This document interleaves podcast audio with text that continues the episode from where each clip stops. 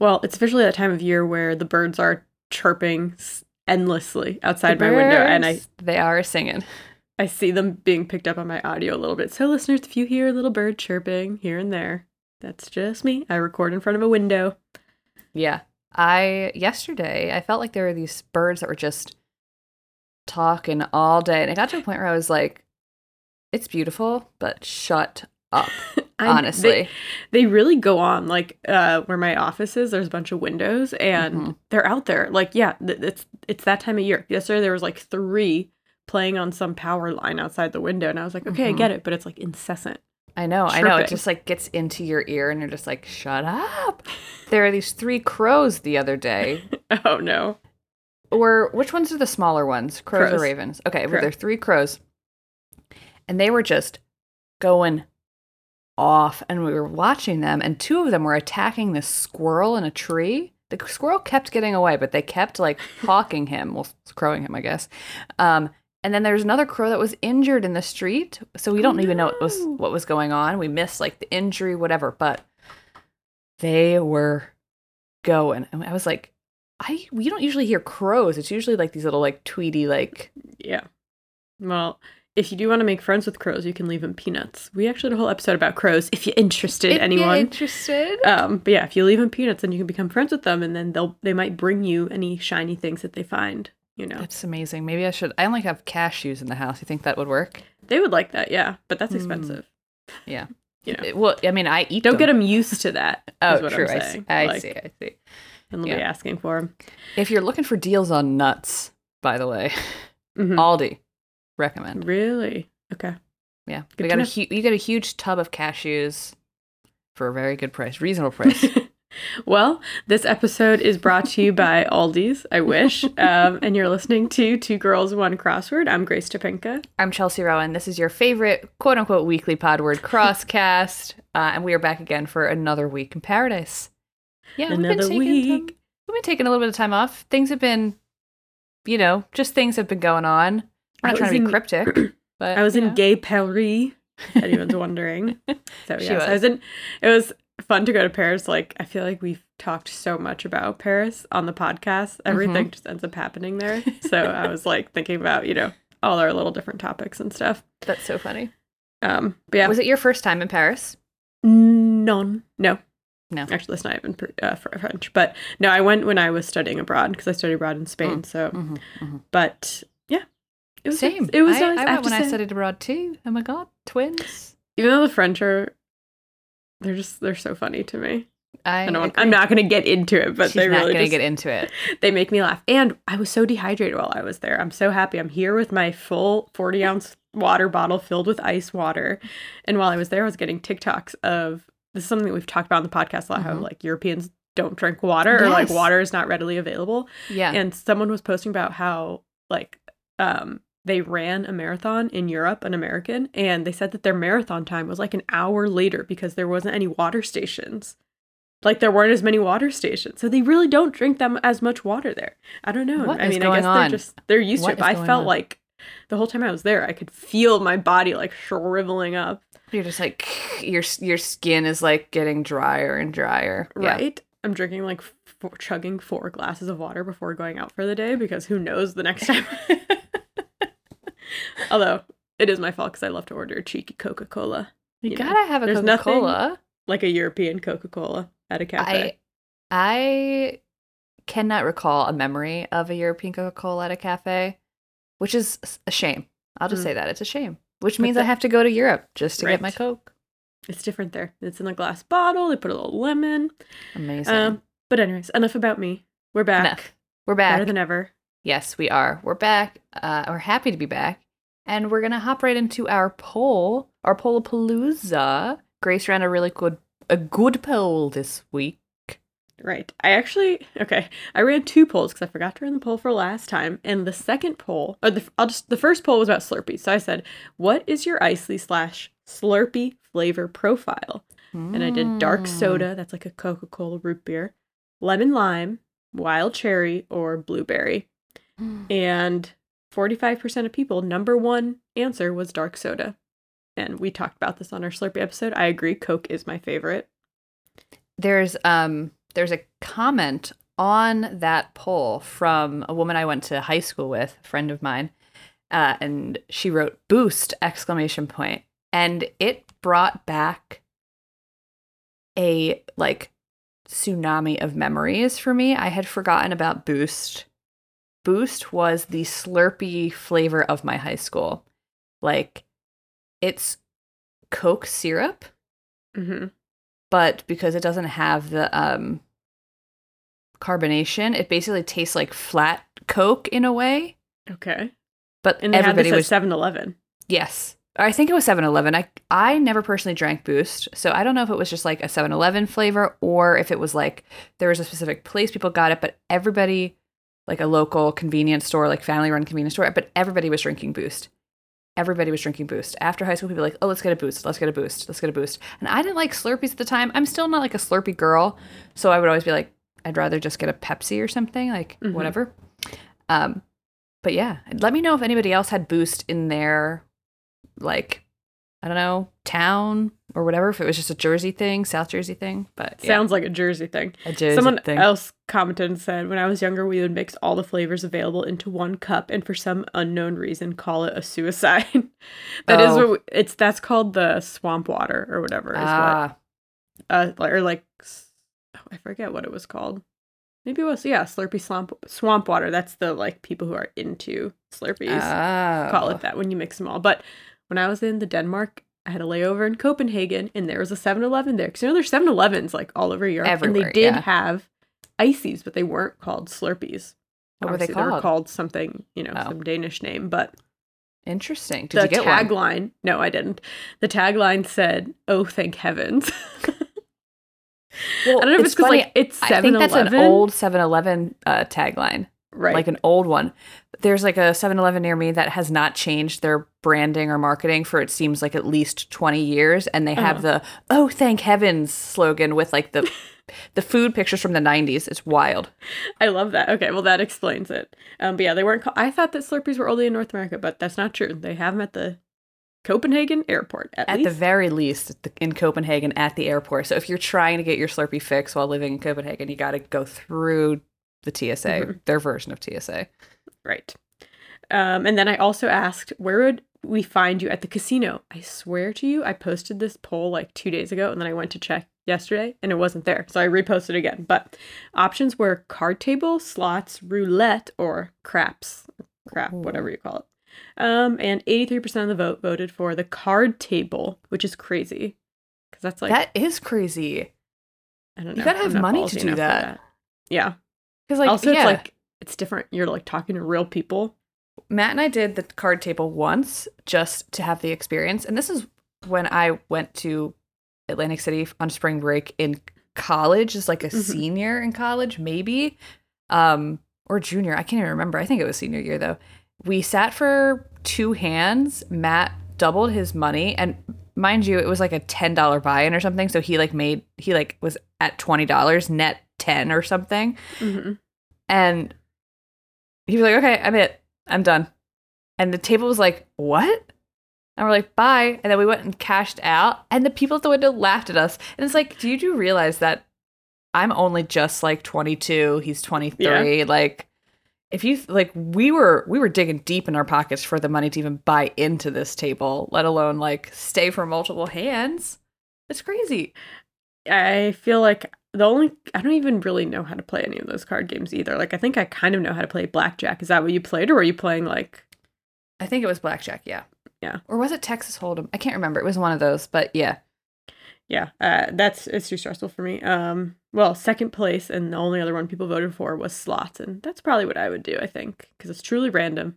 Yeah, it's and you can just sit in your cute little outfit, drink your Coca Cola, and, And press a button. press buttons, and you know that's it. That's all you need. Although I tried to play slots, at, I had a layover in Vegas, so I didn't actually go. But the airport has slot machines, Mm-hmm. and so I was like, well, let me just like, I lost like all my money. I put like ten bucks in, but Mm. uh, for like the dollar slots, I have no idea what I'm doing. Is the thing because like Yeah. all this stuff is happening on the screen, and I'm like, I don't know what's going on. So uh, I need to when we before we go to Vegas, I have to read up on how to even. Oh, play we'll read. We'll read up, and yeah, it's when I was at the like casino, one of the things that I really wanted to do was smoke a cigarette. I Mhm. have literally it that sounds disgusting to me, but just the vibe of like sitting there with a drink and like smoking or something, I'm like, that's kind of like the vibe. But I'm like, obviously I don't smoke and I don't plan to. But You could get like those gum cigarettes. oh, good idea. People would look at us like, what is wrong with these two? Like, we just want the vibe. Just We don't we're just here the for vibes. Yeah. Also, outside of Las Vegas, we should go to the ones in Indiana. We always talked about The it. like, get, horseshoe. like, exactly. I swear our friend Mike went. He went. We were like his friends, but he didn't go to the horseshoe one. Didn't he He go to the boat one? Yeah, he went on a boat. We But, like to I do think- the boat one. Yeah, and get really dressed up. But I don't want to stay at the hotel there. I don't know. That that the problem is Well, I don't want to drive in without Right. staying, and I don't want to take the bus with all random old people from Chicago. But we could do we could do the bus because I feel like it's not that long of a drive Mhm. to the Horseshoe Casino at least. It's true. It's true. All right. All right. We'll talk off camera. Yeah. But just so you know, folks, things we're Any listeners about. want to meet us in Gary, Horseshoe. Indiana, or wherever it is? Hilarious. So we're gonna move into our hits and shits now, everybody. Right. I don't have very many because, like I said, I was in Paris, so I only I- a couple. I also only have a few. Um, while Grace was in Paris, I wasn't, but my life was still busy. It's, it's still busy. You know, it's that time of You year. The birds are still be- chirping. I'm out chirping. What do you want me to do? You can be busy in the United States, you know, It's true. It's true. even though French people would never admit it. We have things to do here too. Um, amazing. Uh, I'm going to start us off with the Tuesday, May 9th. This is like an older puzzle. Somehow I was still doing this one. Um, 16 across. Oh, this is, let me just tell you more about this puzzle. It's the Tuesday, May 9th, New Yorker by Erik Agard. Okay. okay. 16 across. Can you point me in the right direction? Question mark. And the answer was, I need a hint, which made me think of Escape rooms. escape rooms um, and asking for hints from the game master. And the last one we did, I definitely feel like something was broken because something was broken there. Because looking back, his hint made no sense. If I know. you've ever done escape room, we basically were trying to figure out this one puzzle. We Yeah. I got like what it was trying to say, but nothing was working. We asked for a hint, and the guy just like I forget what he he had to say something totally random, and then just gave us like the number lock. Didn't make any sense. Something was broken there. exactly. Anyway, He's like, well, you have to tell me, and it's like, well, tell you, never what, said like, anything that we would have there the moment we have to tell you anything. Like right? it was, it was a little weird. But sometimes you need to ask for a hint because you know sometimes something in the escape room is broken. Maybe the game master doesn't know, or maybe you're just not smart enough to figure out the the puzzle. But it happens. It happens mm-hmm. to the best of us. Anyway, also 44 across mental picture, and the answer was image. And I've been seeing these TikToks recently. So this is not at all like I didn't research this. I'm just, you know, pontificating on something I saw on the internet.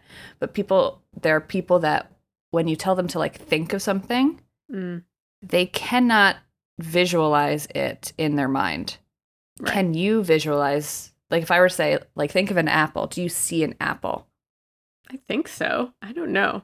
I, this has been that has been going around. I feel like on Tumblr forever. People are like, I have anaphasia or whatever. That's not what it's called, but Yeah. something like that. Yeah. It's like I don't know. I think I can picture an apple. Like I can imagine one, but it's not like I like close my eyes and there's like a projector on my eyelids. Right, you know? exactly. Like, what does it mean when someone says, I can't picture it? It's like, yeah, you cannot literally, like, it's not like an apple is floating in a black space and you can, like, rotate it. I mean, if you imagine yourself looking at an apple in a black space and rotating it, yes, then you can see that. But it's not like, yeah, like you said, it's not like a projector image or like flashcards or whatever. Like- Right. Anyway, I don't know, but just thought I thought I'd bring it up. Um, this was funny. Forty nine across. What might result in standing water? Question mark. Bottle flip. Boom.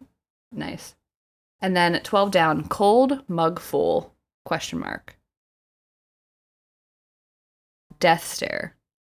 Ooh. I was like, what's a cold drink you have in a mug? Yeah, That's exactly. amazing. Yeah, very good. Um, that's what I have from that puzzle. Well, I did the May 18th New Yorker by Robyn Weintraub.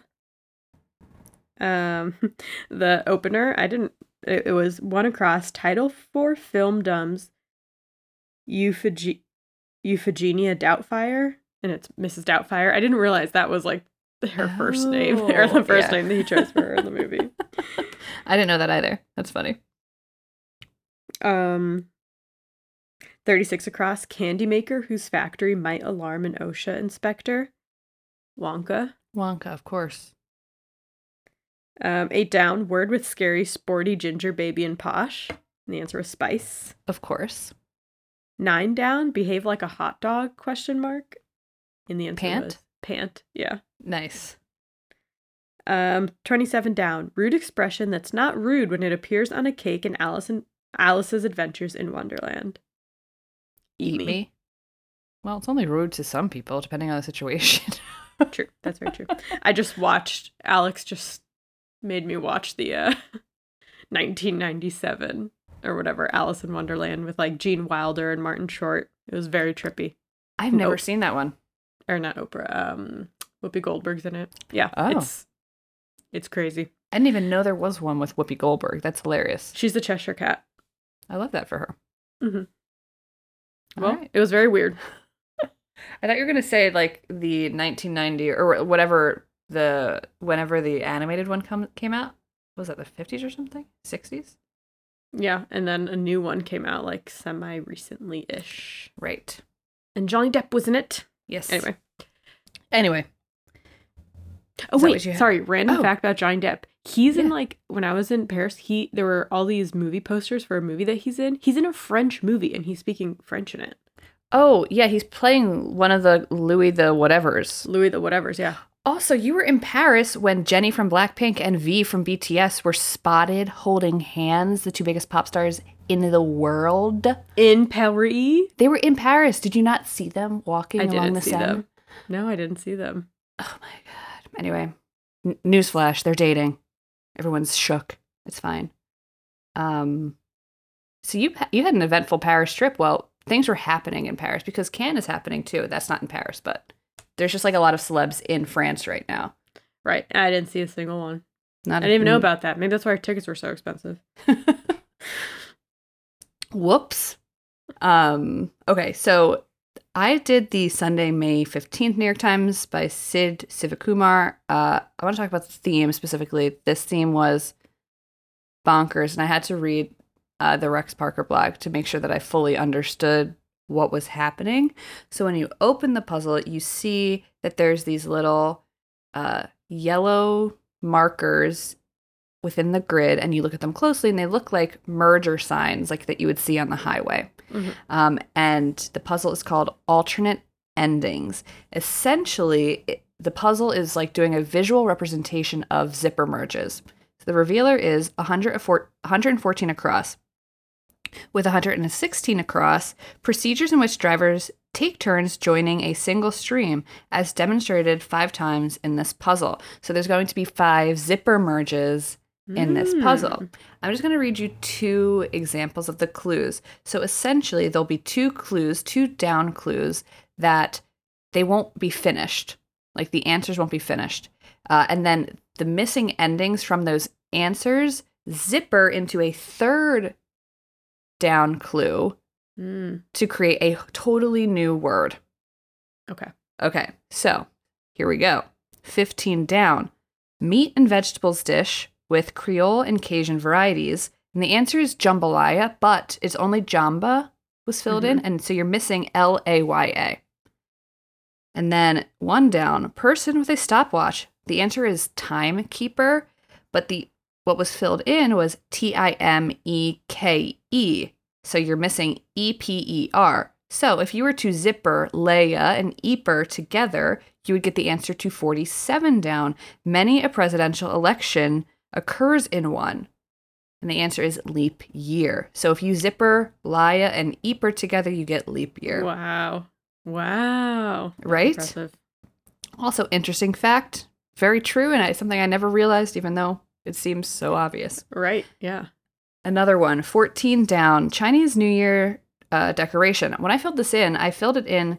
uh, I knew it was red because it started with R, but I was like, there's not enough space like put in like red lantern or anything like that. Mhm. The answer was red lantern, but it was R E D L A N, So you're missing Mhm. t- turn, the turn.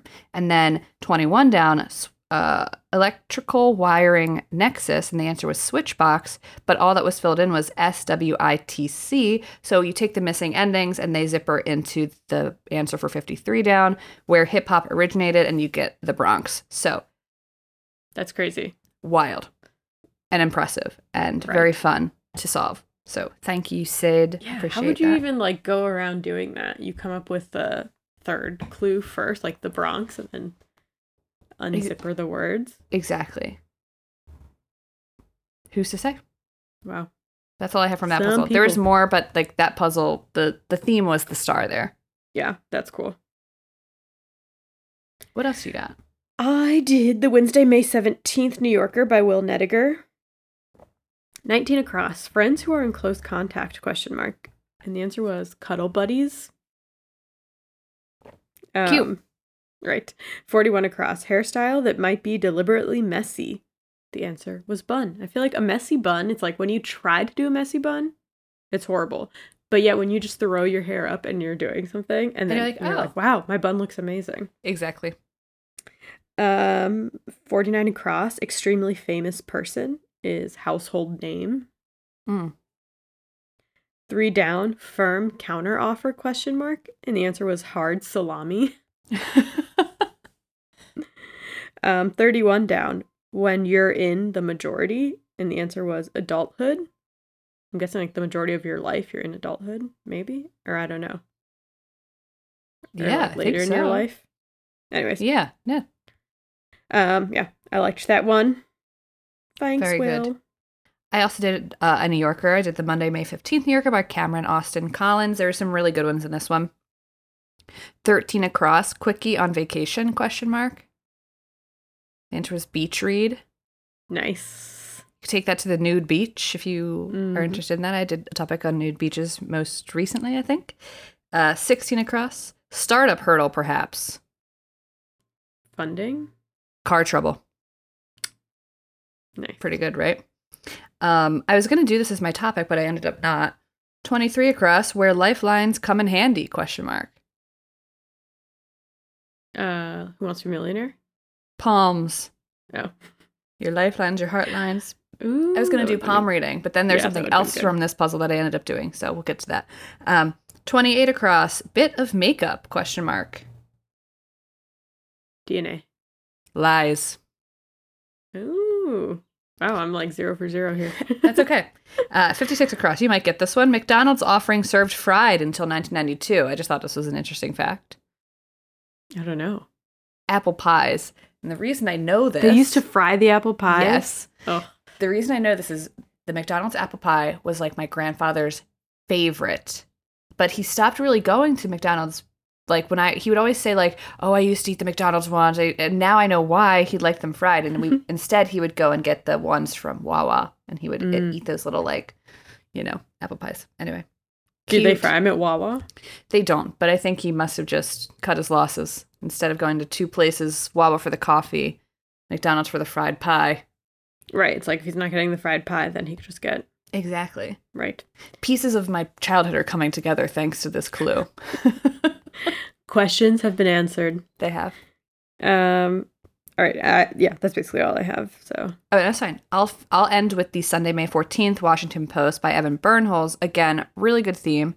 Um, the theme, the title of the puzzle was "Change of Direction." So this is kind of another interesting, like playing with down answers type puzzle. Not like Sid Sivakumar's, but sort of similar. Um, the revealer was twenty four across. Make money, and an alternate title for this puzzle.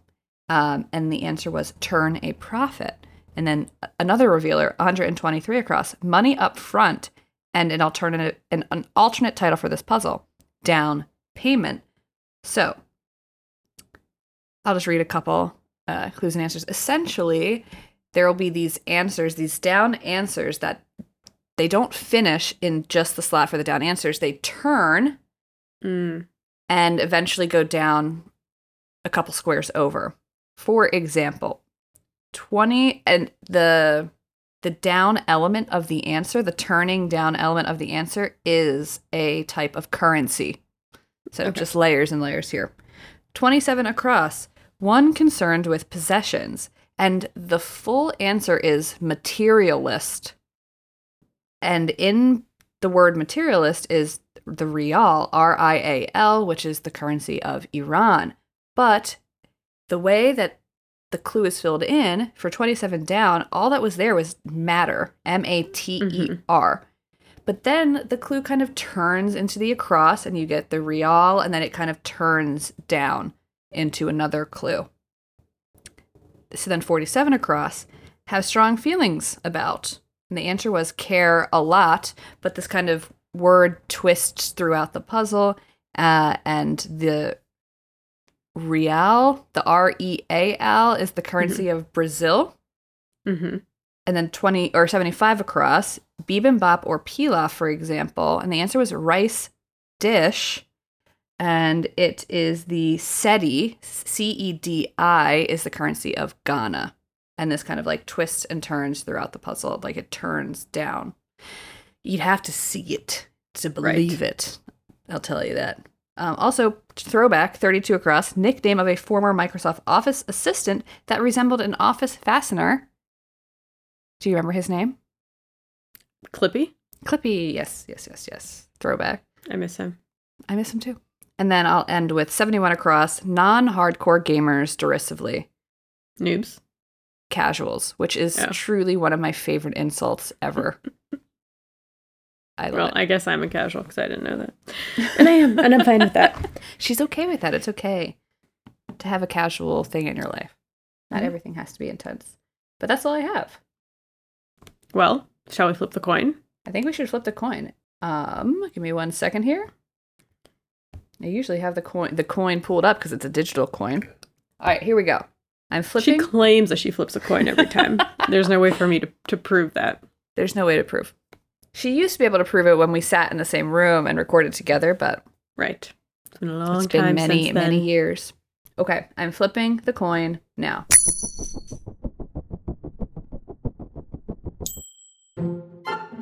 Heads. Hmm. Well, interesting. Interesting. It's crazy. Very convenient for you.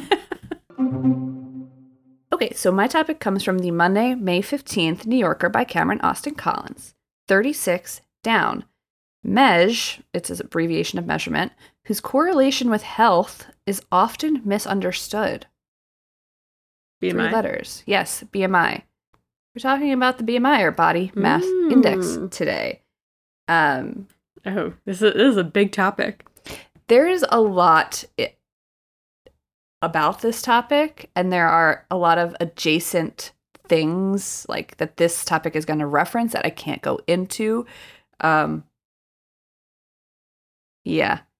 but we're going to just do like a general overview like we always do. So, you know, if you have curiosity, hopefully this sparks some curiosity and you can continue doing your research in your own time. Mhm. Um, right? Uh, So, do you know much about BMI? Isn't it just calculated based on like your height and weight? That's right. Yeah, and there's like an actual formula, but it's a very simple formula, quote unquote simple, Mhm. um, which is part of the reason why it's so pervasive. But we'll get to that. Anyway, so I'm going to start us off easy. I'm going to do a basic definition. I'm just going to read directly from what I pulled from Wikipedia here, just so you know, because I just want to get a setup. So people who don't know what BMI is, or maybe you have a certain understanding of what BMI is, we're just going to kind of start us off easy. So, BMI or body mass index is a value derived from the mass, so weight, and the height of a person. The BMI is defined as the body mass divided by the square of the body height. Okay. Okay. BMI is often like displayed through a table or a chart. Like you might have been in your doctor's office and seen like a BMI table or chart that has like lines or like contour lines and gradients of color. Mhm. Um, and these lines and gradients of color show different BMI categories. Okay, we're still with Wikipedia. Quote The BMI is a convenient rule of thumb used to broadly categorize a person as underweight, normal weight, overweight, or obese based on tissue muscle or tissue mass, so muscle, fat, and bones, and your height. Mhm. Okay, so that's like generally what BMI is. Now that we sort of kind of understand what BMI is, let's let's let's kind of like go through the history. It's what we do in this podcast. Uh, I got my information from truly so many sources. So if you're curious to know exactly which sources, write to me. But the main ones, uh, I got information from quote Adolphe Quetelet and the Evolution of Body Mass Index by Sylvia uh, MD, on Psychology Today. Uh, also, uh, is BMI a scam by Alice Callahan on New York Times. And also, The Bizarre and Racist History of the BMI from Elemental on Medium. And many, many more. Okay, let's just let's, let's get started. Dive in. We're heading back 200 years. We're going to be hanging out with a guy named Adolphe Quetelet. He's a Belgium academic, and, and his studies included astronomy, mathematics, statistics, and sociology. Notice how he doesn't have like, you know, medical interest or med- like a medical background. So Right. So he established, I'm just going to go through some of his achievements and why he was important at during the time. He established the Brussels Observatory. He was its director for 50 years. He established the first International Conference of Statistics, and some consider him to be the founder of statistics as a scientific discipline. Cool. Um, he was like obsessed with statistical data um, and collected data on rates of crime with an interest in what he called moral anatomy. And that is as sketchy as it sounds. Mhm. Um, marriage, mental illness, and mortality, including suicides. Uh, he believed that uh, conclusions came from data of large numbers, so populations, rather than from a study of individual peculi- peculiarities. So, like, he was interested in studying huge, you know, groups of populations rather than individually studying, you know, one person at a time. He is credited with co founding, or at least, at the very least, inspiring the founding of the School of Positivist Criminology, which influenced criminologists and eugenists like Cesare, Cesare Lombroso. Hmm, so some sketchy things are happening here. Right. I can't really go into the posi- positivist criminology school, but I will give you a very, you know, quick rundown. It has been used for centuries and it has recently come under fire by researchers, activists, and many other people. They accuse positivist criminology of being inherently racist and based on pseudoscience like phrenology. If you don't know what phrenology is, it's like the study, essentially, it's one of the studies of anatomy, how you can like look at somebody's anatomy to, dis- to discover whether or not they're like a criminal for Mm. among other things. Mm. Okay. Um, other criti- criticisms uh, are that the positivist school would inappropriately use valid scientific ideas to further its racist ideology. Uh, Cesare Lombroso, for instance, believed that this is one of the people that was influenced by Quetelet. Uh, he believed that people of color were a separate species, arguing in his writing Homo Criminalis that people of color were, quote, savages by birth and were easily identified by physical characteristics that he claimed linked them to primates. Mm. uh, and then from the Medium article, quote, for Lombroso, people of color were some kind of subspecies congenitally driven to commit crimes. End quote. Okay. Okay. So that's just to kind of give you an idea of like how Quetelet's research Mm-hmm. would end up being used. Hmm. He also founded this Quetelet person founded founded the idea of anthropometry, the scientific study of the measurement and proportions of the human body, which sounds which sounds like it could be sort of harmless because there are like biological differences depending on various things. Um, except it often falls into the same bucket of pseudoscience and social categorization with the likes of phrenology and other racist ideologies. So Hmm. this guy does not have like a clean past, right? He's everything Right. about him is kind of s- shady. Mm-hmm. And I've already made note of this, but I'll say it again um, that while Quetelet had his PhD in mathematics, he was not a physician and he did not study medicine. Nevertheless, Right. I mean, it feels like he has nothing in based in science. He's basically just like coming up with research to prove that he's racist. Exactly. And like something we'll talk about, but I'll just say it here is when he invented what eventually became, became renamed as the BMI, it was not to be he wasn't using it for medical things. He Mhm. was using it to back his sociological writings. He's interested in sociology, which, you know, racist sociology aside, he wasn't trying to use it for another problematic thing like body shaming. You know what I mean? He wasn't trying to do that. But that's what it is used for now. Whatever. Okay. So, let's see. Let's see. Yes, he um was not a physician but he was interested in the measurements of the human body. We already talked a little bit about his what is it called anthropom- anthropometry. Mhm. Uh, so he became obsessed with this concept of le homme moyen or the average man.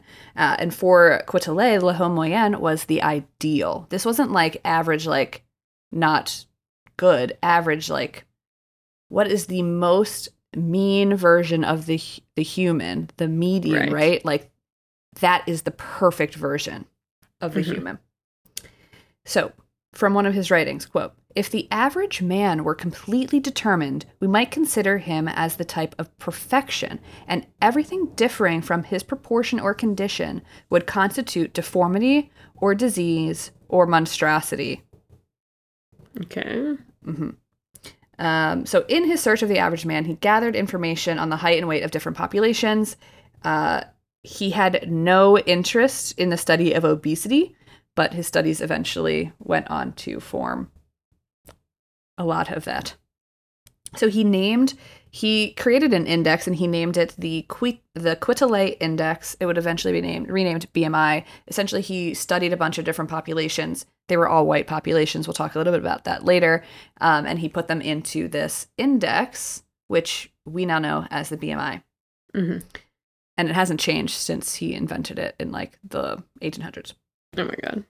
Okay, so let's fast forward to um, in the years after his index was invented, researchers struggled with creating a standardization that measured body weight and categorized, quote, overweightness and, quote, obesity, as well as associated medical implications of these categorizations.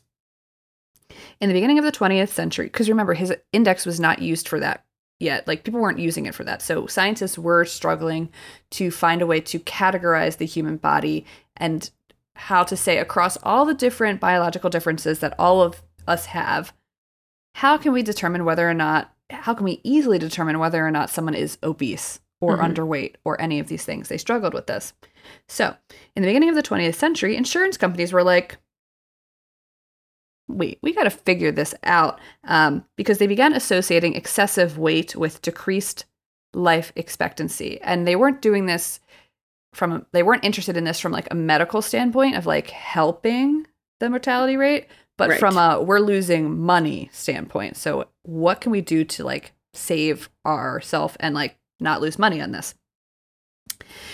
So they pulled a bunch of different associations from data compiled on customers who had purchased life insurance policies during a particular time period. However, there was no attempt at standardization. So some of these people in the samples were, report, were reporting their own height and weight, often inaccurately, and those who actually measured wore their own clothing, shoes. They were done in environments that like there could be like there was no control. This wasn't like an actual scientific study. There's just like Right.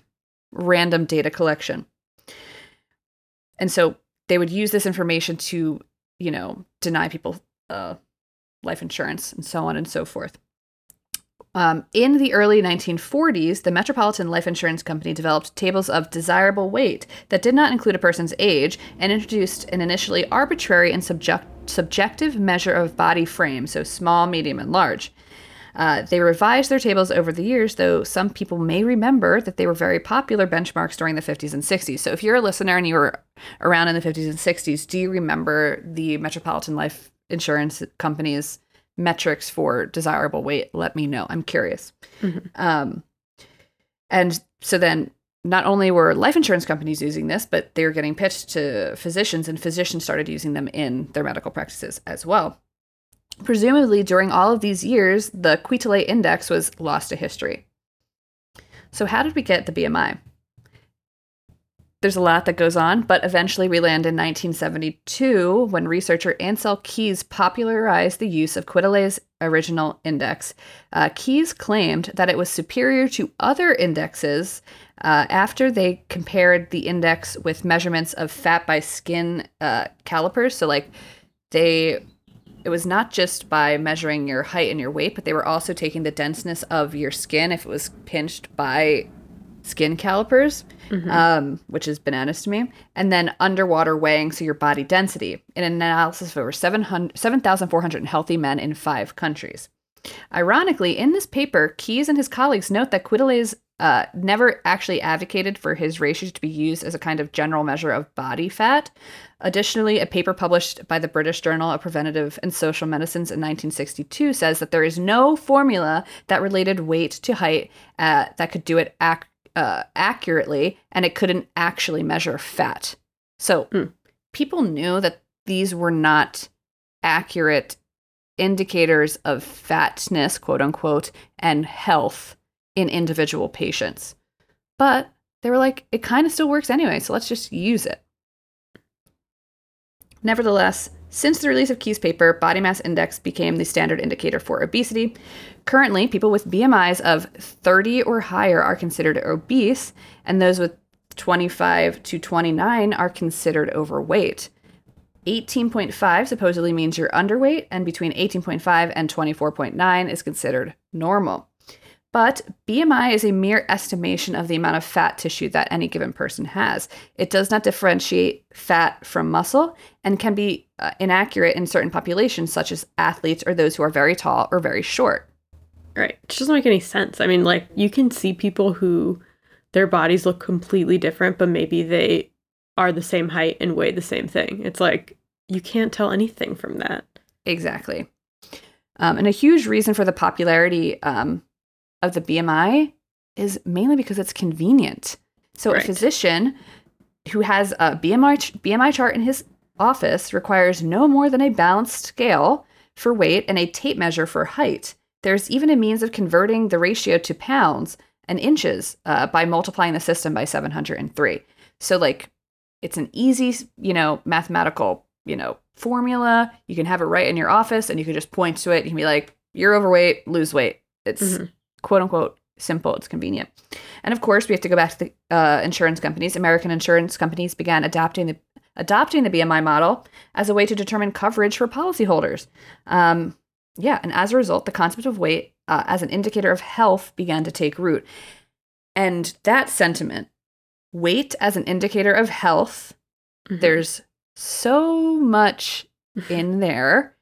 Um, and the history of that sentiment is not only like complicated just from like a sense of like we don't want to be body shaming people we don't want to be like ruining people's mental health but there's like a racist history there there's many books you can read on like the idea of obesity relating back to racist ideologies from like the 1700s um, if you're curious just write to us we can i can send you a couple of these books but we can't really talk about that Mhm. this wasn't the only thing that was kind of like taking the BMI was not the only thing that was like making it seem like fatness equals unhealthy. There was a lot at play here. Mhm. So, if we are to trust in the BMI concept of weight as an indicator health, former NFL running back Marshawn Lynch would be considered obese and Muhammad Ali would be considered overweight. Mm. That's crazy. Yeah. Right? Um, according to dietitian Tim Crowe, quote, at an individual level, BMI really falls down. It only gives you a very rough measure of what someone's health could be like based on this number. End quote. According to Dr. Yanni Friedho- Freedhoff, an associate professor of family medicine at the University of Ottawa, BMI is, quote, fairly useless when looking at the individual. BMI can't tell, for instance, what percentage of a person's weight is from their fat, muscle, or bone. Their measure also does a poor job of predicting a person's metabolic health. In a 2016 study, more than four- 40,000 adults in the United States, researchers compared people's BMIs with more specific measurements of their health, like their insulin resistance, markers of inflammation and blood pressure, triglyceride, chl- cholesterol, and glucose levels. Nearly half of those classified as overweight and about a quarter of those classified as obese were metabolically healthy by these measures. On the other hand, 31% of those with a normal body mass index were metabolically unhealthy. Um, a. Janet Tomiyama, the lead author of the study and an associate professor of health psychology at the University of California, LA, says, quote, BMI can label a huge swath of our population as somehow aber- uh, I can't say this word, aberrant because of their weight, even if they're perfectly healthy. End quote. Additionally, additionally, a large flaw of BMI is its inability to account for the natural differences in body types between people of various ethnicities, genders, and ages. When the test was originally devised in the 1800s, it was developed and validated uh, mostly in white men, so French people, Scottish people, and a few others. But body composition and its relationship with health can vary depending on your gender, race, and ethnicity. For instance, women and people of color are largely not represented in many of these data, and nevertheless, they're being used to create a universal standard. According to dietitian Fiona Willer, quote, the BMI takes someone who felt like their health was fine, the lived experience of their body as non problematic, except for maybe other people's attitudes. They walk, talk, swim, whatever they want to do. And it tells that person, no, you will never have health while you are like, while, while you are way you are.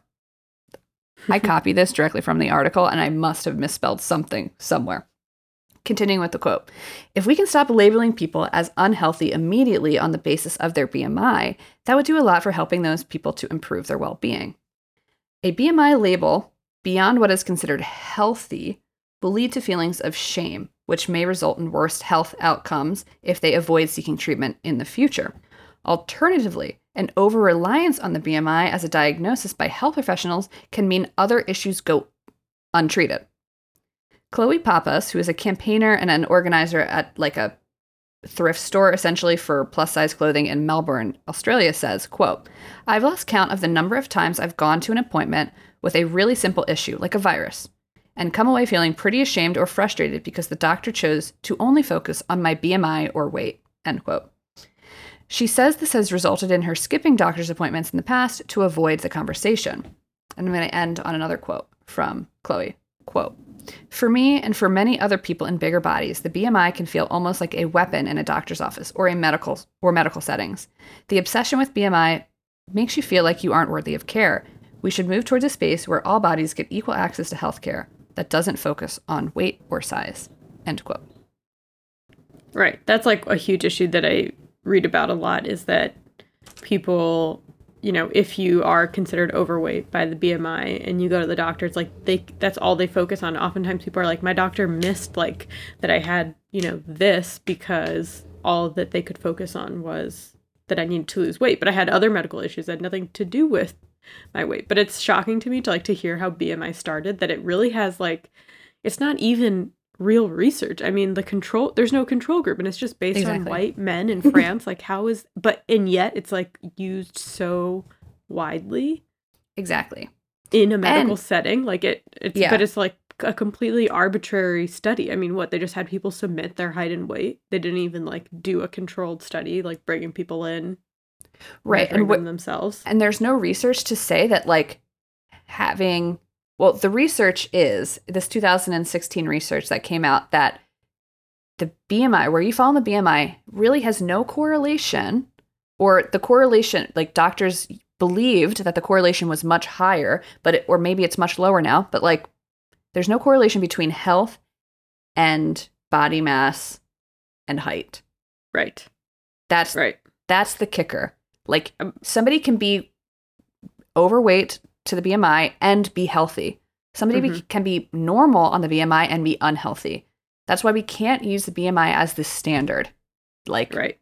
I know there's so like this obsession with being healthy when it's really just people just want to be skinny because like yes. society, you know, tells you that you need to be skinny and treats you better. But it's also like this obsession with being healthy. Some people just aren't healthy, and it's nothing that they can.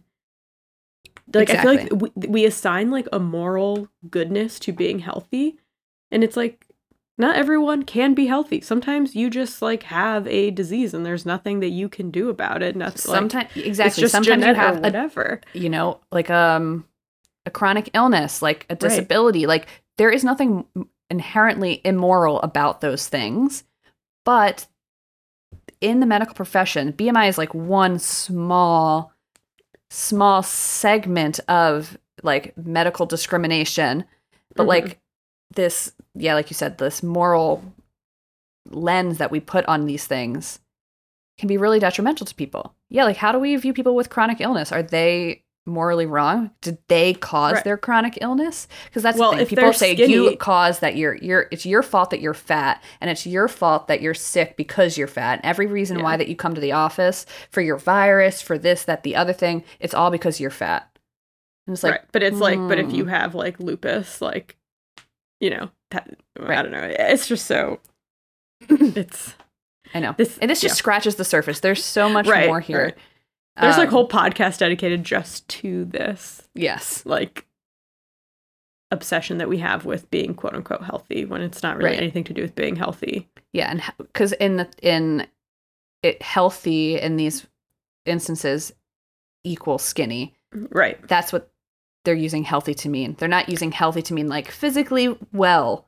They're Mhm. using it to mean skinny. And even if you aren't physically well, like there isn't anything wrong with that morally. Right. Exactly. It's like, yeah, so what if you are unhealthy? Like, that's okay. You deserve to get access to the resources that you need. That's And not treated like a moral human. failing. Yeah. Right. It's I mean, and like stories about people who lose a lot of weight because they have like cancer or some other, you know, actual unhealthy, like medically unhealthy thing, and they get like Mhm. praised for it. It's like Right. that's so messed up. I know. Ugh, well, we, that's not to get you fired yeah. up on a on a Friday morning, but Right. yes, That's I You mean, can- as you can topic that's, like, imagine, like, this topic was difficult to research because I was like, oh, there's gonna be so much written on this. It'll be easy. Well, there is so much written on it. There's too much written on it Yeah, to the point hard where to like I had to really boil it down. um, but yeah, if you're interested in learning more, just just let me know. I got I got sources. I got sources You out the got wazoo. sources. Well, Alex is listening to the Maintenance Phase podcast right now Mm, mhm. and really likes it. So I've heard good things about that. They kind of like too. debunk a lot of, you know, health, diet, culture stuff. So, Amazing. well, my topic is a bit of a departure from that. Amazing. Um, it's from the May 18th New Yorker by Robyn Weintraub. Uh, 38 Down, channel once known for rock and pop videos that now airs mostly reality and comedy shows. Is it. VH1 or MTV? MTV. Amazing. I'm talking about MTV. From music videos to reality TV, oh my god. everything in between. Um, but okay, before we talk about MTV, let's talk about. I just want to talk about music videos in general. Okay. So there was a program called Top of the Pops in the UK for all of our UK listeners, um, which this was like in the 70s that would be broadcasted every Thursday on BBC One for 30 minutes, and it would feature performances of some of the week's best-selling pop music records. So it's top Okay. of the pop charts. got it. On November 10th, 1975, Queen, instead of performing live or lip syncing, which is what a lot of um, like bands would do, they aired, they made a music video for their song Bohemian Rhapsody, which it's like an iconic video. It's kind of what the, you know, album art look is from. Oh. But they did that because the song is like so complicated that they were like, it's easier to just make this music video and air it instead of trying to have them like lip sync or perform it live. Of course. So people like went nuts for this music video because they that was like rare at the time Oh for yeah. bands to do that. And so all of a sudden people are like, huh, what if we had like an entire TV channel just for music videos? Not just this like, you know, Isn't it funny how these things start? mm-hmm. It's So wild. thanks, Queen.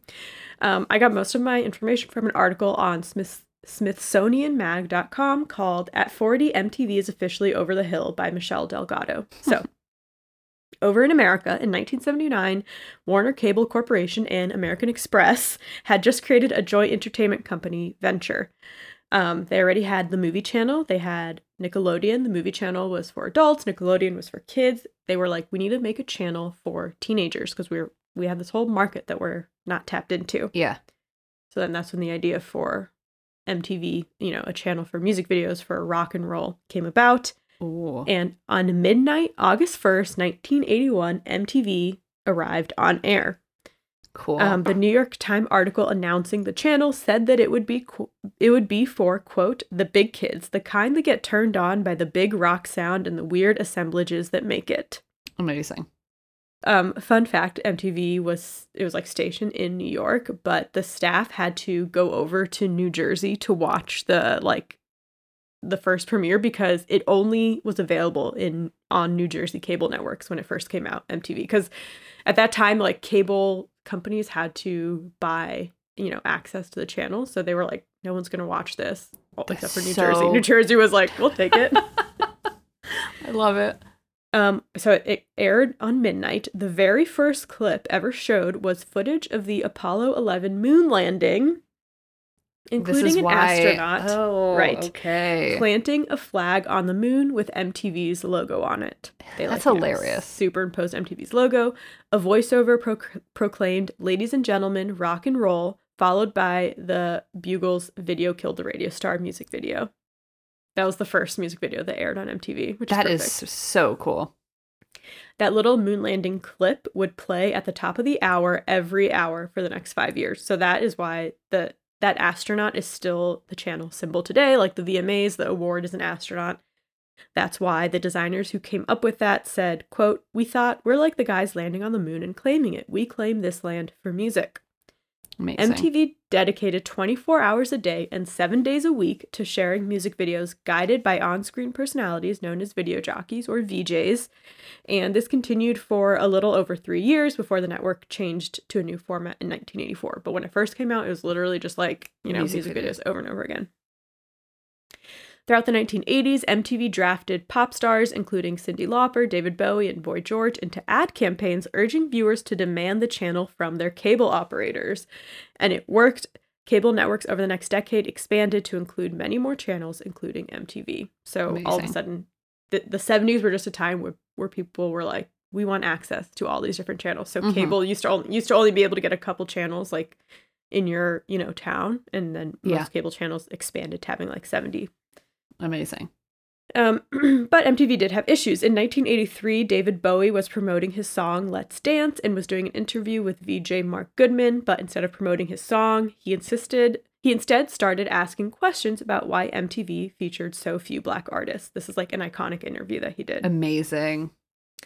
And this is true. I mean, this has been a, a criticism of MTV. They had a lot of excuses as to why they didn't. They said, well, we only show rock and roll music, and rock and roll is mostly white men, but that's just not true. That, you know, Yeah. whatever. I'm not going to get too far into that, but um, as far as like MTV trivia goes, like one of the first major black artists that they showcased was Michael Jackson and his music video for Thriller.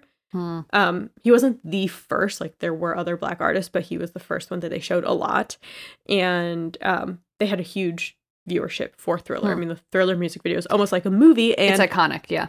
and it also that music video created the market for buying music videos on VHS, which is like just so crazy to think about that you would go and like buy, you know, your music video. My friend had um, Thriller on VHS. That's how I watched it for the first time. Amazing.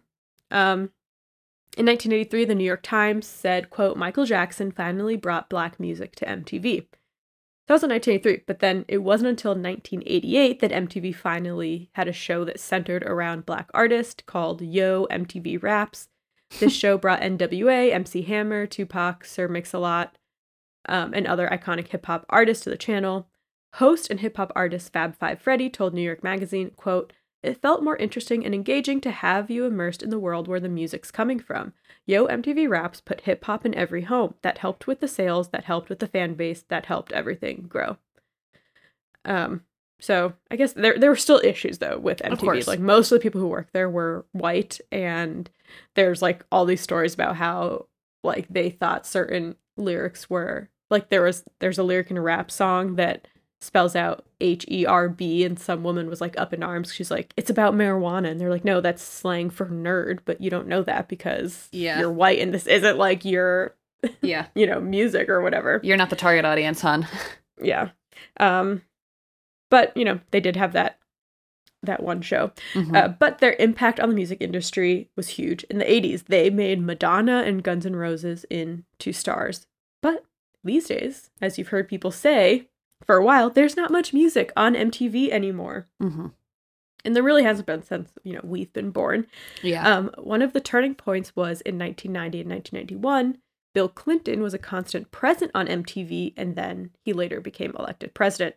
So Craig Marks, a music editor who would later create co-create an oral documentary about MTV called I Want My MTV, said, quote, Once you've helped elect a US president, are you gonna go back to playing winger videos? And it's like they realized that they had, you know, a lot of influence. Got it. Um so that was in 91 and then 1992 was the year the real world came out. So yeah. Originally, MTV wanted to do a scripted soap opera with teens, but producers Mary Ellis Bunim and John Mur- Murray pitched an idea that would be way cheaper. They were like, why don't we get seven teenagers, put them in a New York City loft apartment, and have cameras roll 24 7? And the first season looked way different than, you know, more recent ones did. And NPR, NPR article called Did the Real World Really Kill MTV by Linda Holmes said that the first season, quote, looks like a Ken Burns documentary compared to later seasons and current reality programming. long scenes, long conversations. It started as, as a surprisingly um, contemplative show that contained some of the most candid discussions of sex and race that I'd ever seen on television up to that point. Mm-hmm. Um, and it's true. I mean, there's a lot of. They recently did a reunion of the people from that first season. Wow. And they talked about, like, yeah, that was one of the first times you saw, you know, a black person and a white person having, like, a very candid, honest conversation about race in the US. and it's like, young people TV. too, which I think Right. is really important. Yeah. So they did New York, then they had a season in LA, then they had a San Francisco season, which ended up being the last year or so of one of the roommate, Pedro Zamora's life before he died of AIDS. Um, so the season showed his wedding and his deep and genuine friendship with a much more conservative roommate. Uh, and then Mm. sadly, he died shortly after that season. Mm-hmm. Um, the article goes on to say that it was the fifth season of The Real World that started relying on more manufactured, quote unquote, drama or trashy reality tropes that maybe led to the so called decline of MTV. The article says, Don't blame the first set of Seven Strangers if you hate what's on the network now. Um, I don't necessarily agree with that. I think, like, the real world did change television a lot, and it, you know, there were conversations that you weren't you didn't see on TV before. And interesting fact, Karamo from Queer Eye, he was on the real world back in the day, which is like shocking because he looks Yeah. exactly the same. Yeah. That man like has not aged, but he was like the one of the first openly, maybe the first openly gay black men on Television. TV. Yeah. And in the show, he has conversations with his roommates who maybe like have never, you know, met a gay person or a gay black person. Right. Um, so that was in 1992. And then in 1993, Beavis and Butthead debuted. So Beavis and Butthead was the Mm. first adult subversive experimental cartoon of its kind. And it paved the way for other cartoons like Daria, which follows a teen girl as she navigated high school family relationships, politics, race, and more. And I feel like these types of cartoons are what then later led to like South Park said they were inspired by Beavis and Butthead, and then you think of like BoJack Horseman and other, you know, more recent like Bob's Burgers, like adult Bob's Burgers isn't as like dark, but like adult cartoons, Right. Kind of came from Mhm. MTV just creating this programming. Um, from 1995 to 2000, MTV slashed its music programming by 40%, replacing it with animated and reality shows. So this is like the MTV I remember Same. growing up watching. Like, yes, there was some music, there was still TRL, but there was also all these reality shows and cartoons. Um, there was Road Rules, which was a Oh spinoff of The Real World, the Yep. Ben Stiller show, the Jon Stewart show. So they MTV kind of started their careers, um, even though Ben Stiller was is an Epo baby. But anyways, there was also the Challenge, um, which was like a competition show between participants who were on The Real World and Road Rules, and then there was Oh yeah. which still happens today. I mean, it it's still going on now. And then there was True Life, which was a God. mini drama documentary show, and that was like one of my favorites. I can Oh, talk yeah. more about True Life later, but I loved True Life. Um, and then in 2005, YouTube launched, and now people had on-demand access to music videos. So MTV focused even more on their non-music content, which makes Sure. sense. I mean, like Yeah. people wanted MTV to stay the same forever, but who would have? You could watch by 2005. You could watch whatever music video you wanted on YouTube At any time, you wanted. could replay it as many times as you wanted, rather than like having to wait for it to show up on MTV. Right. Um but there were all these like an article I read about when MTV first aired, there was like quotes from different now, you know, famous singers or people in bands talking about how they like one guy was like on vacation with his family when MTV first aired and he's like he spent the entire vacation in the hotel room like glued to the TV watching all these music videos. But it's kind of it's so cool to think about like at that time how crazy that was to all of a sudden have access to these music videos and it Right. was on 24/7 like Yeah. it just seems so cool. Yeah. Um, okay, but yeah, so in 2005, after YouTube came out, that's when MTV started coming out with even more shows. My Super Sweet 16, which followed, Wow. you know, yes. basically very spoiled 16 year olds having, you know, these huge Sweet 16 parties. Jersey Shore, Oh my God. Yeah. 16 and Pregnant. Fun fact a 2014 study by the National Bureau of Economic Research tied a 5.7 reduction in teen pregnancies to MTV's 16 and Pregnant. Because a lot of people said when the show came out, they were like, this is encouraging girls to get pregnant. But no, the study showed that when new episodes aired, there were spikes in internet searches for abortion and birth control, as well as fewer teen pregnancies in areas with high rates of viewership. Wow. hmm Um, I mean, yeah, I remember watching that show and being like horrified what these girls were going through and just like how hard it was for them.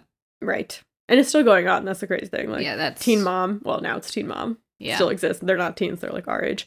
Um, okay. In 2011, a show called Ridiculousness came onto the scene, and Oh, some yeah. people may say this is the true, fa- like this marks the true fall of MTV. Ridiculousness. If you haven't seen it, it's kind of like America's Funniest Home Videos, but more abrasive, less like a little less family friendly. Um, in June 2020, a Variety article said that Ridiculousness took 113 hours out of a 168 hour stretch of programming. If you go on MTV, it's literally like it's Ridiculousness all day, and then like with random movies peppered in, God. and some shows like reruns of like Catfish or whatever. Yeah. MTV says it's because people aren't tuning into regular TV programming anymore Yeah. like they used to. And if they're channel surfing and they want to just throw something on for a bit, Ridiculousness is the type of show that works for that because you could just put it on. Grandma, a 10 year old can both enjoy it. Right. Um, it's basically like a bad version of TikTok on TV. It's just like Yeah. short, like consumable, funny clips, basically. Um, this Smithsonian Mag article claims that you can see this rise and fall of MTV through the Video Music Awards, aka the VMAs, which is MTV's award show that centers around music. They have a different one for movies. But Mhm. over the four decades of its run, there have been many iconic pop culture moments at the VMAs. Oh yeah. In 1984, Madonna popped out of a 17 foot tall cake to perform like a virgin. Mm. In 2001, Britney Spears performed I'm a Slave for You with a yellow Burmese python. Oh my God. Iconic. Do you remember? I just remember like watching these. Yes. Like, you know, it was Of so course, exciting. It- of course. In 2003, Madonna surprised Britney Spears and Christina Aguilera with a mid performance kiss. yeah. That was, you know, life altering.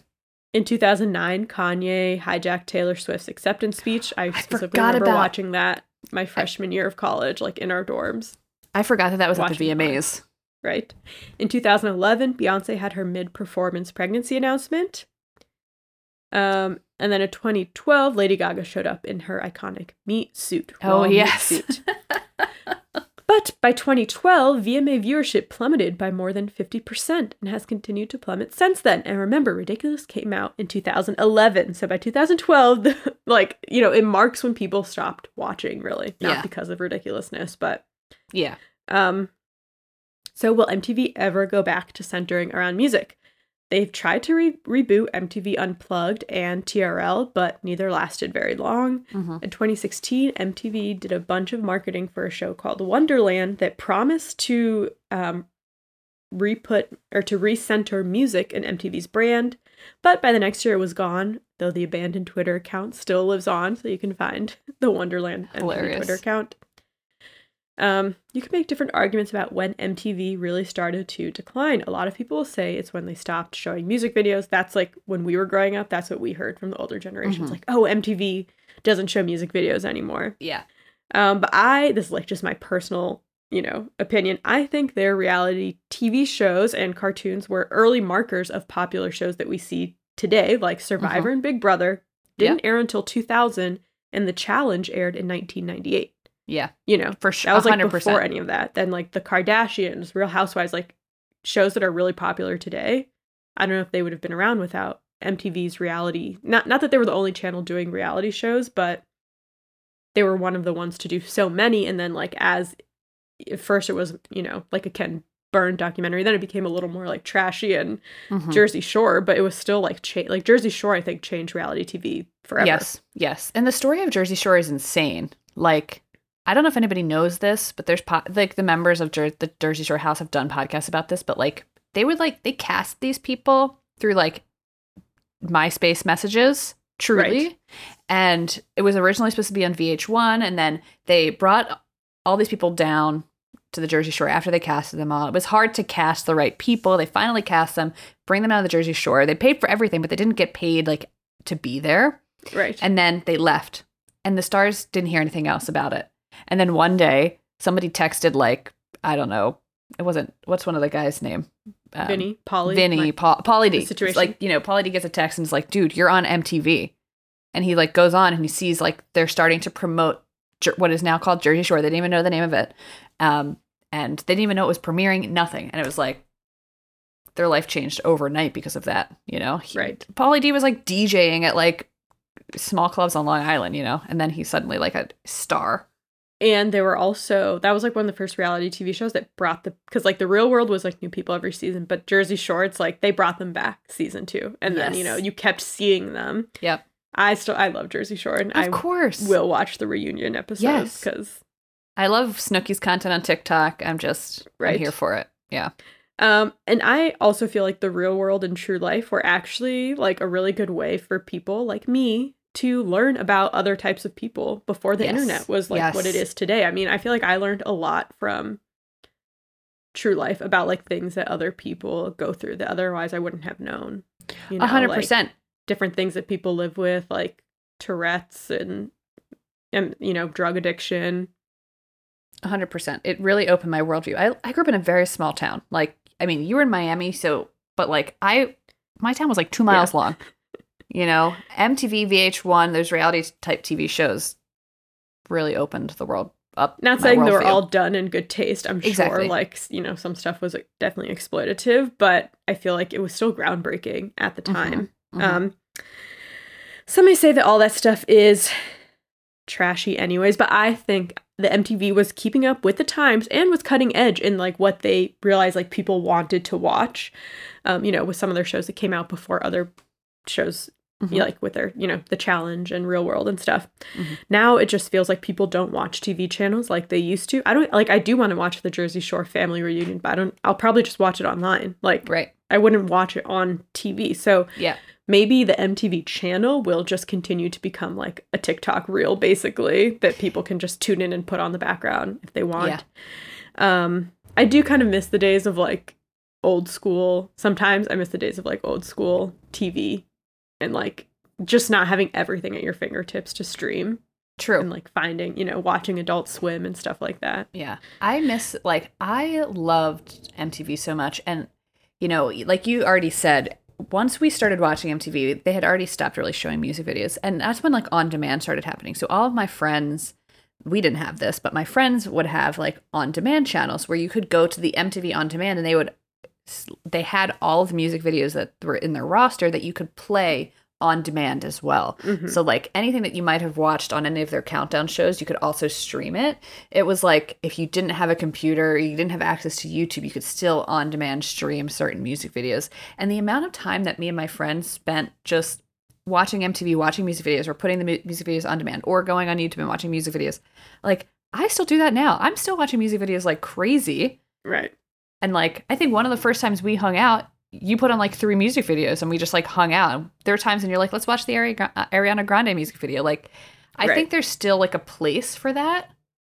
Yeah. But I think MTV really needs to think about like, are we about music or are we about reality? It doesn't matter which one. I think they could do Mhm. both. They could do one or the other, but they need to streamline it. Maybe make it more about like TikTok and being online rather than like a a television channel. Yeah. Yeah, I don't know. I mean, if, now we're moving into cable anyways because it's like all of these channels are pulling their stuff from Netflix and Hulu and it's like, "Oh, if you want to watch Apple like shows, you have to subscribe to Apple TV and then you So have to subscribe to Peacock." So, Yeah. like, I don't know. Who It's knows? We're, we're just basically moving back to cable, but you choose Yeah. like which channels you want. Um, okay, I'm going to end with a quote from Smithsonian Mag. Quote, though MTV is no longer the culture defining be a myth. Be a myth, right? Um, it once was. Its legacy continues to remain inextricable from pop culture, whether the current generation of teenagers tune in or not. It's true. I agree with that. I agree. Oh, now I want to watch music videos.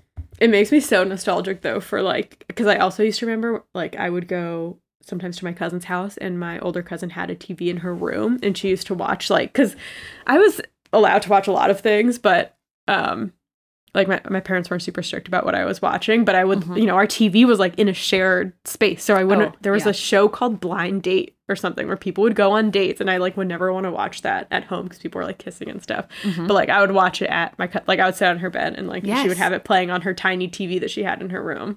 Or like room raiders, like things like Right. that. They would be talking about sex and things like that. Like I didn't feel comfortable watching that on the family no, no. television. You know, um, yeah, because ours was in like a common area as well. Um, I remember like there'd be like a small window of time before like my parents got home from work, like after I got home from school, that I Mhm. could watch things on the TV without Yeah. being interrupted. I was really into the Simpsons show. What was that called? Um, The Simpsons. Ashley Oh, and oh, Jessica new- Simpson. Um, what was it You called? The, the Newlyweds with Jessica Simpson and Nick Lachey. Yes, that's the one. Yeah, yeah, yeah.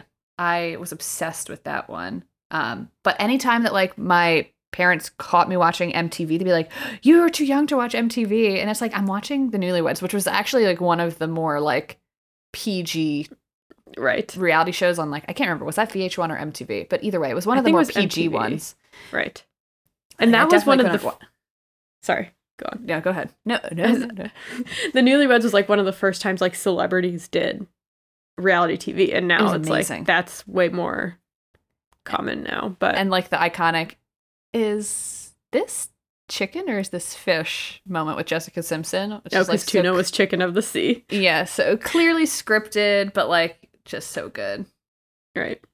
Speaking of BMI, do you remember how back in the day there was like there everyone like was up in arms that Jessica Simpson was fat and she is was is not was not even that that didn't matter, but it's like that's why we're our generation is like We're so effed. effed up because it was like all these things like she's gained so much weight. Look, like I remember there was like she did a performance and all these like magazine articles came out about her. I'm like, she looks amazing. I'm like, okay, God, she looks Yeah. awesome, and she's you know the the low rise jeans and all of that. Yeah, She and she was like skinny. Like she was incredibly thin. Yes. Right? What was the show with Paris and Nicole? Is it called? uh Simple Life. Simple Life. I, don't know if that was MTV, but I love that. that might have been. VH1, but I loved. I mean, I was watching like Flavor of Love. Right. You know, um, I love New York. I love New York. The one with Tila Tequila, who is now bananas. She's gone through something. Yeah, a double shot at love. Yeah. Oh All no, of she was just a shot at love. It was Okay. Rikki and Vikki twins that did a double shot of love, and they were both bisexual. insane. Good Amazing. stuff. The Well- Flavor of Love was like one of my all-time faves shows ever. Um, yeah, Charm School. I think that was VH1. Charm School, yes, that was VH1. But Flavor Flav is now sober, by the way. Good for, him. That's awesome. Doing great. Strange how much I've kept up with him over the years. Well, he's had a big impact on you, I guess. Yeah. Um. Oh, I miss like nostalgic for those times. I know. The Room Life Raiders show was then. traumatizing to me. It made me like so worried that someone was going to room raid me. it was all fake. Zac of Efron course was it on was. it. Of course it was. But Actually- still, A family friend of mine was on Next, and he was trying to be an actor in LA. It's completely scripted. If you want the tea, there you have it.